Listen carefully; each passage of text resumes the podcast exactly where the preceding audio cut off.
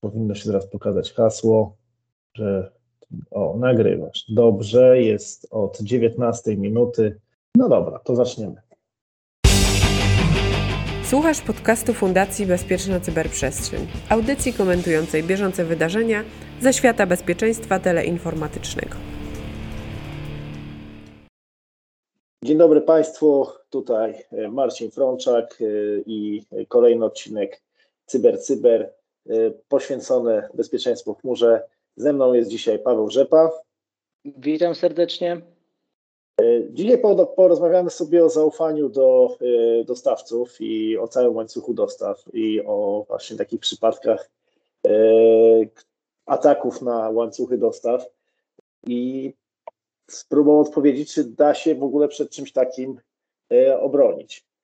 Ja tak się, powiem Ci Paweł, że często zastanawiam, czy do tych naszych podcastów e, będziemy mieli tematy, że tych ataków w chmurze nie jest aż tak wcale wiele i to są przeważnie ataki spowodowane tym, że sam użytkownik źle skonfiguruje swoje środowisko, a tutaj się okazuje, że im więcej tej tych usług jest wykorzystywanych. Ta pandemia też przyspieszyła wykorzystywanie usługi chmurowe, tym pojawia się coraz więcej ataków i takich dosyć spektakularnych. Tak jest, tematów nie brakuje. Tematów zaczyna nie brakować, tak chyba jakby proporcja się zmienia. Tak jak wspomniałeś przed rozmową, tak? Pewnie będziemy o tym jeszcze wspominali. Gdzieś jest E, poprawnie, jeśli coś przekręcę, ale 95% e, e, szacuje się, że 95% zagrożeń to jest wynikających właśnie ze złej konfiguracji, a 5% wynikających z tego, że będą jakieś błędy, luki u, u dostawców. I tu się okazuje, że te 5% coraz bardziej się uwypukla i jest coraz bardziej spektakularna. Tak jest. Trzeba też dodać taką informację, że e, to była spekulacja Gartnera na temat e, właśnie przyszłych zagrożeń.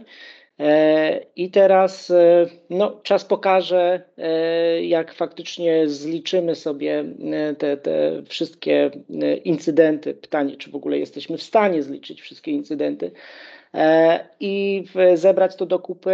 E, natomiast z tego, jak e, ja przynajmniej obserwuję to, co się dzieje w cyberprzestrzeni, no to póki co chyba faktycznie trafiają. Natomiast do tej pory brakowało mi takiego przykładu potwierdzającego te 5% czyli 5% e, podatności, które nie wynikają z naszej konfiguracji, ale z tego, że, taki, że podatność pojawia się w jakimś chmurowym produkcie. No i myślę, że dzisiaj mamy wspaniałego kandydata, żeby e, potwierdzić, że, że te 5% jednak istnieje.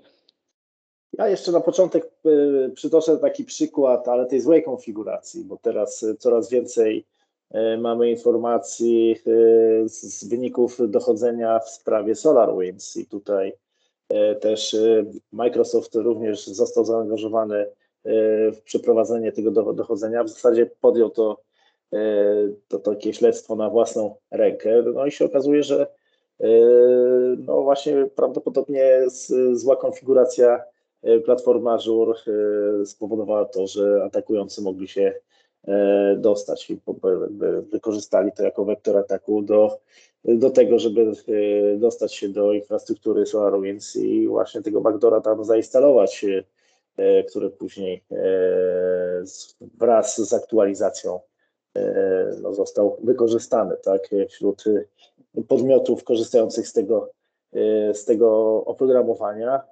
Oprogramowanie służy do monitorowania sieci, też bezpieczeństwa sieci a jest wykorzystywany no, chyba przez 8, y, szacowane jest, że 18 tysięcy klientów właśnie z tego sektora rządowego.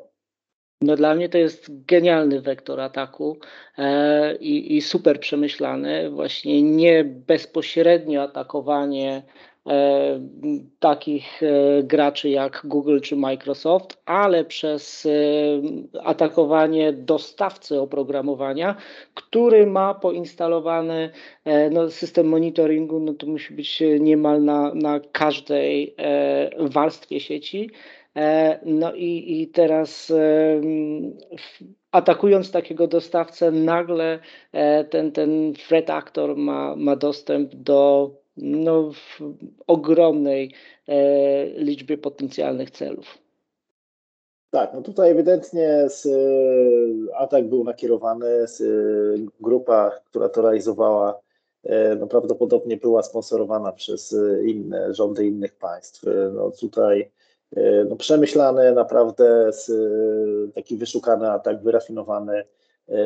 Podczas tego dochodzenia jeszcze się spekuluje, że wykorzystana została sztuczna inteligencja po to, żeby właśnie sprofilować sobie z, ewentualnie E, użytkowników, bo nie tylko to było wektorem ataku, nie tylko ta chmura i nie tylko ten e, SolarWinds, ale też e, inni pracownicy z tej właśnie, z tego sektora rządowego byli celem ataku. I teraz no, tych pracowników jest tak dużo, że, że i, i raczej są też odporni na takie powiedzmy standardowe techniki, standardowe socjotechniki, więc tutaj ta sztuczna, tak się spekuluje, że ta sztuczna inteligencja pomogła im w sprofilowaniu właśnie tych potencjalnych kandydatów do tego, żeby otworzyli jakiś link czy e, załącznik ze złośliwą zawartością, czyli było zebranie informacji z sieci o tych pracownikach, którzy gdzieś tam też e, w jakichś mediach społecznościowych, na różnych porach branżowych e, funkcjonowali no i podsyłane takie już naprawdę spersonalizowane im, im, im wiadomości, czyli pod ich zainteresowania, pod ich e, jakieś e, też słabości, że tak powiem, e, ta, ta, ta wiadomość była przygotowana i to e, no, spowodowało, że większe prawdopodobieństwo e, powodowało większe prawdopodobieństwo otwarcia takiego, e, takiego załącznika czy, czy linka. I teraz no tutaj mamy grupę taką, która e, ewidentnie no, posiada e, specjalistyczną wiedzę, posiada środki, e, czas, technologię do tego, żeby zaatakować w taki przemyślany sposób sektor rządowy no i militarny też, tak, Stanów Zjednoczonych. No, ale mamy kolejny przykład, gdzie skompromitowana została platforma chmurowa. E, ta platforma się nazywa e, Polaris i to jest natowski projekt takiej architektury zorientowanej na usługi i zarządzania dostępem do tożsamości. No i ta platforma była wykonywana przez właśnie dla NATO przez firmę Everest. To jest taka duża firma, 27 tysięcy pracowników, półtora miliarda dolarów obrotu. No i realizuje różne projekty dla NATO. I tutaj e, to ciekawe, że hakerzy, to nie jest jeszcze potwierdzone oczywiście, to są tylko gdzieś e, newsy z takich portali e, też zajmujących się tematyką cyberbezpieczeństwa, ale nie są to jakieś poważne redakcje, które miałyby potwierdzić, że takiego ataku doszło, ale że hakerzy poinformowali tą firmę, że no, dostali się, znaleźli dziurę, dostali się e, w posiadanie właśnie danych e, e, zaklasyfikowanych jako tajne. No i teraz mówią, że są politycznie tak, zmotywowani, działają na rzecz pokoju na ziemi i cyberbezpieczeństwa, ale to też jakoś nie przeszkadza im w tym, żeby zażądać od tej firmy okupu w wysokości 14,5 tysiąca jednostek takiej XMR, takiej waluty Monero, kryptowaluty, jak przeliczyłem po dzisiejszym kursie, to jest jakieś 14,5 miliona e, dolarów. No i... Czyli pokazuje, że można jednocześnie walczyć o pokój e, na ziemi, w cyberprzestrzeni, ale też przy tym zarobić. Przy tym zarobić może, wiesz, są organizacją no-profit i zbierają na dalsze tego typu działania, właśnie takie na rzecz pokoju i, i cyberbezpieczeństwa. No i pytanie jest, jeżeli to prawda, E, no to widać, że nie tylko my tutaj na polskim ogródku mamy e, problemy z wyciekiem danych na, na, na najwyższych szczeblach, ale też e, cały Sojusz Północnoatlantycki gdzieś też ma kłopoty z całym systemem informatycznym dostarczanym przez podmiot prywatny. Dokładnie. I teraz to, że, o, że takie podmioty jak NATO są celem i będą celem, no to myślę, że jest dla wszystkich e, oczywiste. E, bardzo jestem ciekaw, jak, e, jak tej grupie udało się dojść do tych danych i to, to też nie, nie jest tylko ponoć kwestia tego, że zdobyli dostęp do czegoś niechcący upublicznionego, ale że tam już zdobyli jakieś wysokie uprawnienia i byli w stanie usunąć ich, ich kopię z konkretnego projektu E, mówiąc jednocześnie, że e, przecież e, mogli wyciągnąć te dane i wysłać je do FSB. Więc na to wręcz powinno być im wdzięczne, że tego nie zrobili, tylko je usunęli. Pytanie jest, jak się tam dostali. I tu mi też oprócz SolarWindsa przychodzi do głowy taka historia sprzed roku, kiedy e, jeden z pracowników Tesli dostał wprost propozycję miliona dolarów, e, a w zasadzie półtora miliona dolarów, e, za to, że w, będąc po prostu jako pracownik w sieci Tesli, zainfekuje świadomie swój komputer. I teraz, nawet jeżeli ta historia jest prawdziwa, że on odmówił, to pytanie, ilu jest takich pracowników, e, którzy faktycznie odmówią e, takiego strzału gotówki, e, a ile osób jednak powie, dobra, no to tam pracę zmienię. Kredyt spłacę. Tak. Może nikt się nie dowie.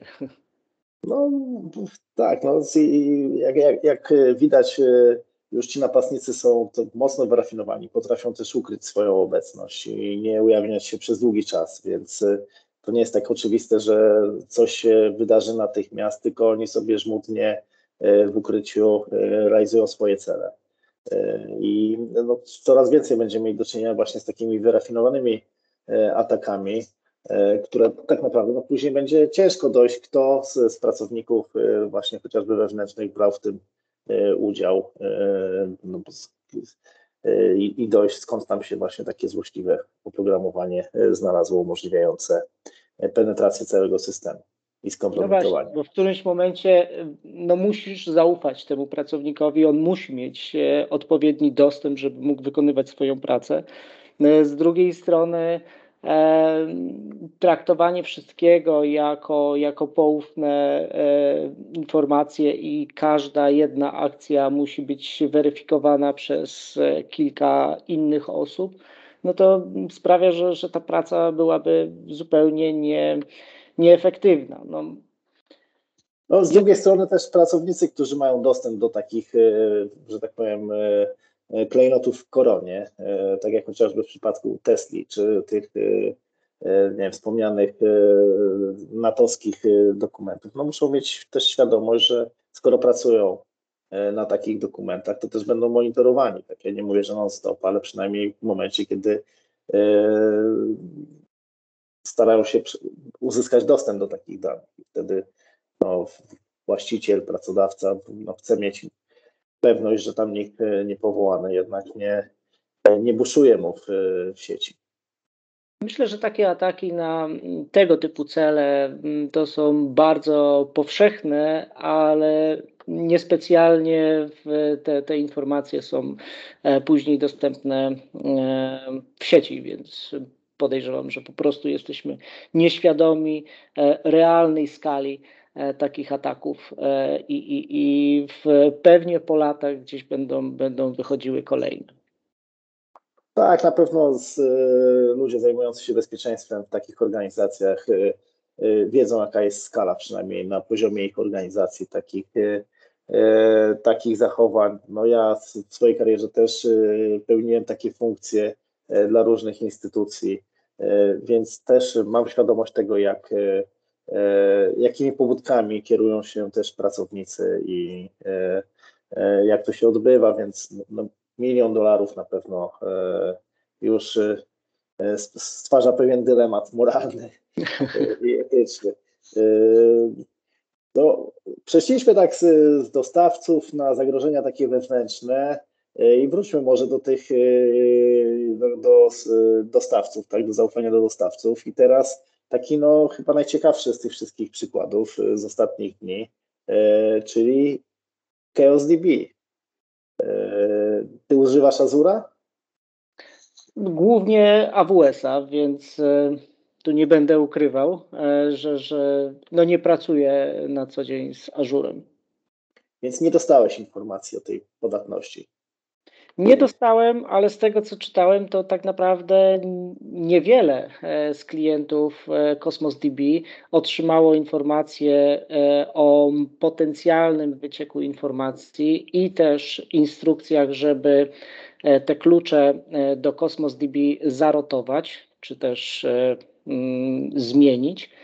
E, I tutaj e, researcherzy e, właśnie z WIZ, którzy odkryli tą podatność i którą nazwali ChaosDB, no to wspominają, że prawdopodobnie więcej klientów Cosmos DB jest dotkniętych tą podatnością i w, no, wypadałoby, żeby jednak wszyscy zmienili te klucze, tak na wszelki wypadek.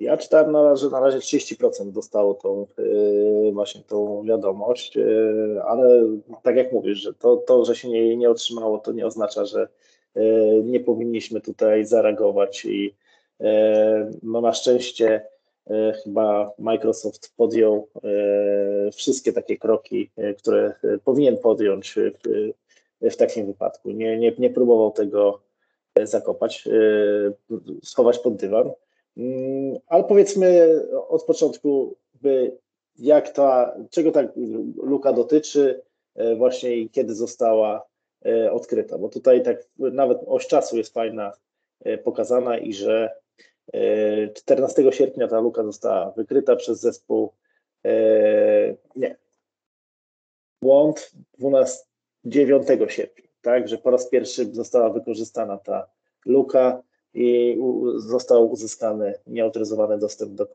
Cosmos DB, ale jak e, e, wspomniałeś, ta e, właśnie grupa badawcza powiedziała, że to już ta luka jest dostępna od kilku miesięcy. I na czym ona polega i co można za pomocą jej jakby zrobić, tak, no wiemy, że już nie, uzyskać nieautoryzowany dostęp i co należałoby zrobić, żeby się przed tym szybko ochronić.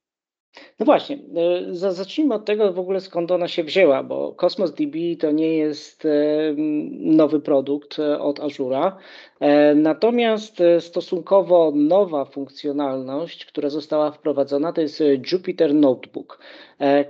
Funkcjonalność stosunkowo nowa, bo wprowadzona w 2019, e, natomiast e, do Cosmos DB e, automatycznie została wprowadzona w 2021 i dzięki tej funkcjonalności możemy wizualizować sobie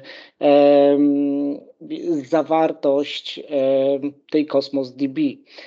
I przez to, że ta, ta nowa funkcjonalność, bo, bo sama podatność była właśnie w tym Jupyter Notebook, I to dzięki e, podatności e, w tym Jupyter Notebook można było wyciągnąć klucze do Cosmos DB również innych klientów. To znaczy, jeżeli atakujący ma oczywiście swoją Cosmos DB, natomiast wyciągając te klucze, mógł również wyciągnąć klucze do Cosmos DB innych klientów którzy mieli e, właśnie tą e, Jupyter Notebook e, włączoną. Czyli teraz kogo to dotyczy? No dotyczy to wszystkich klientów, którzy albo stworzyli swoją Cosmos DB do, po lutym tego roku, lub gdyby wcześniej działali na Cosmos DB wraz z Jupyter Notebook. Tak, no i teraz y, prześledźmy sobie y, właśnie na tej czasu, jak się też y, zachowała firma y, Microsoft, bo to też jest ciekawe. Z, już 12 sierpnia po jakby wykorzystaniu tak, tej, tej, tej luki, uzyskaniu tego dostępu do kont Cosmos DB, Vis Research wysyła tą informację do Microsoftu. Teraz, tak jak też to relacjonuje ten zespół badawczy, 14 sierpnia już ta funkcja zostaje wyłączona. Więc 48 godzin, więc całkiem, całkiem szybka reakcja. No, widząc skalę e, problemu, jaki to generuje, to zupełnie im się nie dziwię, bo, bo to trzeba też pamiętać, e, że to jest no, no nie, nie, niesamowity problem wizerunkowy, bo, bo jak teraz e, klienci mogą zaufać w bezpieczeństwo kolejnych produktów, kolejnych nowości, no to po prostu te, teraz naturalnie ta, ta lampka będzie się częściej zapalać. Oczywiście to może się przytrafić u każdego dostawcy. No niemniej jednak e, nie kojarzę e, tak spektakularnej wpadki e, po stronie GCP czy AWS-a. No tak, ale to trzeba też przyznać, że no, trochę będę takim adwokatem diabła, tak, i, i trzeba przyznać, że tak jak patrząc na ten, na tą oś czasu, już tutaj Microsoft 16 sierpnia potwierdza e, tą, tą lukę, wydaje już e, e, jakieś podpowiedzi, jak, jak się z tym obchodzić. I 17 sierpnia w ramach programu Bug Bounty też przyznaje nagrodę tak, tej, tej jednostce badawczej w wysokości 40 tysięcy dolarów, co chyba jest też fajnym podejściem, żeby zachęcić inne jednostki badawcze właśnie, żeby E, szukały luk w takim oprogramowaniu, więc tutaj e, te programy są naprawdę czymś, e, czymś takim motywującym też dla tego typu jednostek. No i 26 sierpnia, czyli całkiem niedawno, no, zostaje to ujawnione publicznie. Więc co trzeba było zrobić, żeby też na przyszłość takich akcji było jak najmniej? No, tak jak wspomniałeś, Wydaje się, że e, tych funkcjonalności będzie coraz więcej, coraz więcej ludzi będzie korzystać z tego i coraz więcej tych luk będzie e, ujawnianych. Dokładnie. Tutaj też jest wspomniane, że mm, problem e, może nie dotyczyć, to też nie jest potwierdzone w 100%, na klientów, którzy korzystają z Cosmos DB, natomiast mieli ograniczony dostęp sieciowy do tych Cosmos DB. E, dlatego, że w, jeżeli jest ograniczony dostęp tylko na przykład z konkretnego z IP VPN-a, no to, to wtedy taki atakujący pomimo wyciągnięcia tych kluczy nie może się tam dostać. E, natomiast też researcherzy zwracają uwagę na to, że bardzo często e, ten dostęp e, pomiędzy był możliwy pomiędzy tenantami ażurowymi. I to jest też częsta praktyka, którą widzę w, gdzieś u, u, w architekturach chmurowych, że jak tak naprawdę masz już dostęp w środku, to to dużym, dużym wyzwaniem jest odpowiednia separacja e, właśnie dostępów e, wewnątrz chmury. Innymi słowy, jak już jesteś w środku, to zazwyczaj e, będziesz mógł po prostu kolejne, kolejne zasoby, uzyskiwać dostęp do kolejnych zasobów który zupełnie nie jest konieczny, mógłby być ograniczony, ale e, do tego bezpieczeństwa wewnątrz mniej restrykcyjnie się podchodzi niż e, do, do właśnie zabezpieczania dostępu z zewnątrz. Tak, podsumowując dzisiejsze e, te wszystkie przypadki już i dzisiejszy odcinek, to organizacje, ale także my jako użytkownicy końcowi, chyba powinniśmy e, coraz e, większy taki wysiłek podejmować w tym, że, że, żeby skupiać się na tych łańcuchach dostaw, na współpracy z partnerami, że nie tylko jeżeli otrzymamy już jakiś produkt albo z niego korzystamy z jakiejś usługi, to że on już jest całkowicie bezpieczny i to ryzyko z nas całkowicie jest zdjęte, tylko należałoby się właśnie przyjrzeć, tak? Po pierwsze, jaki jest cykl wytwarzania takiego oprogramowania i jak nawet duże organizacje tak sobie z tym radzą i jak sprawdzają bezpieczeństwo na różnych etapach rozwoju takiego oprogramowania i przed tym, jak wypuszczą jakąś aktualizację albo dostarczą nam gotowy produkt. E, z drugiej strony, e, tak jak tu widzimy, e, dostawcę dla sojuszu, dużego sojuszu, jakim jest NATO. I tutaj też chyba takie organizacje też powinny no, lepiej sprawdzać, kto jest dostawcą takich wrażliwych, zaklasyfikowanych jako tajne projektów. No i z, ten trzeci przypadek, czyli ten Cosmos DB, pokazuje też, że musimy patrzeć, znaczy musimy sobie chyba zdać sprawę, że coraz więcej będzie takich tematów i, i też no, zobaczyć, jak sobie radzą tak, z, z takimi lukami duży, duzi dostawcy. Ja uważam akurat, że Azure nawet PR-owo i, i w sumie tak organizacyjnie dobrze to rozegrał,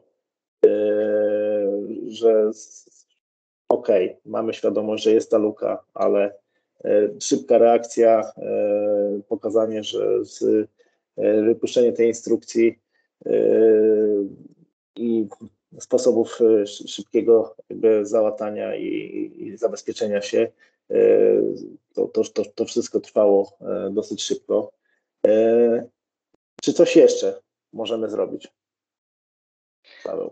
Pewnie to zależy od, e, od e, że widzisz, problem, który ja widzę, to jest e, stworzenie takich ogólnych zasad, które możemy zastosować wszędzie, dlatego że z jednej strony można mówić, no testuj, testuj każde E, każdą bibliotekę, którą używasz na swojej chmurze, no ale realnie to jest po prostu mało możliwe. To, co jednak możemy zrobić, no to, to gdzieś, gdzieś e, sprawdzanie e, bezpieczeństwa tego e, poprzez e, jakieś third parties, które weryfikują bezpieczeństwo tych, tych wszystkich bibliotek, z których korzystamy. Z drugiej strony, nawet jeżeli mamy w chmurze jakieś komponenty, e, gdzie są te dane wrażliwe, to starajmy się ograniczyć do nich maksymalnie dostęp, nawet w takiej sytuacji jak e, wspomniane ChaosDB.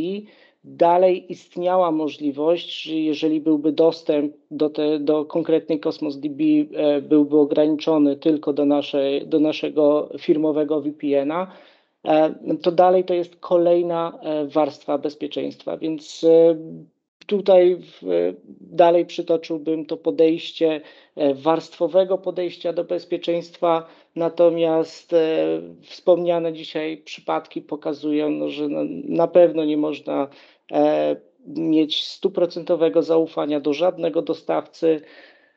I pamiętajmy, to są, to są nasze dane i to my ostatecznie odpowiadamy za, jako właściciele, odpowiadamy za ich bezpieczeństwo. E, dzięki Paweł e, za e, udział w dzisiejszym spotkaniu. Ja jeszcze na zakończenie wykorzystam ten czas, żeby przypomnieć o, o tym, że trwa nabór na studia podyplomowe na Wyższej Szkole Bankowej w Warszawie na kierunku cyberbezpieczeństwo w chmurze obliczeniowej. I program właśnie jest tak skonstruowany, żeby objąć tą wielowarstwową, wielowarstwowe podejście do bezpieczeństwa chmury obliczeniowej, o, o, tym właśnie, co wspomniał Paweł, czyli od takiego, takiej warstwy governance'u, czyli zarządzania i nadzorem nad bezpieczeństwem, zarządzania ryzykiem poprzez techniczne zabezpieczenie E, tych e, usług chmurowych na każdej warstwie sieci i e, infrastruktury. Także serdecznie zapraszamy z Pawłem na te, żeby się zapisać na te studia i dziękujemy za wysłuchanie dzisiejszego odcinka Cyber Cyber. Dziękuję bardzo. Do widzenia, do usłyszenia. Do usłyszenia. Słuchasz podcastu Fundacji Bezpieczna Cyberprzestrzeń, audycji komentującej bieżące wydarzenia ze świata bezpieczeństwa teleinformatycznego.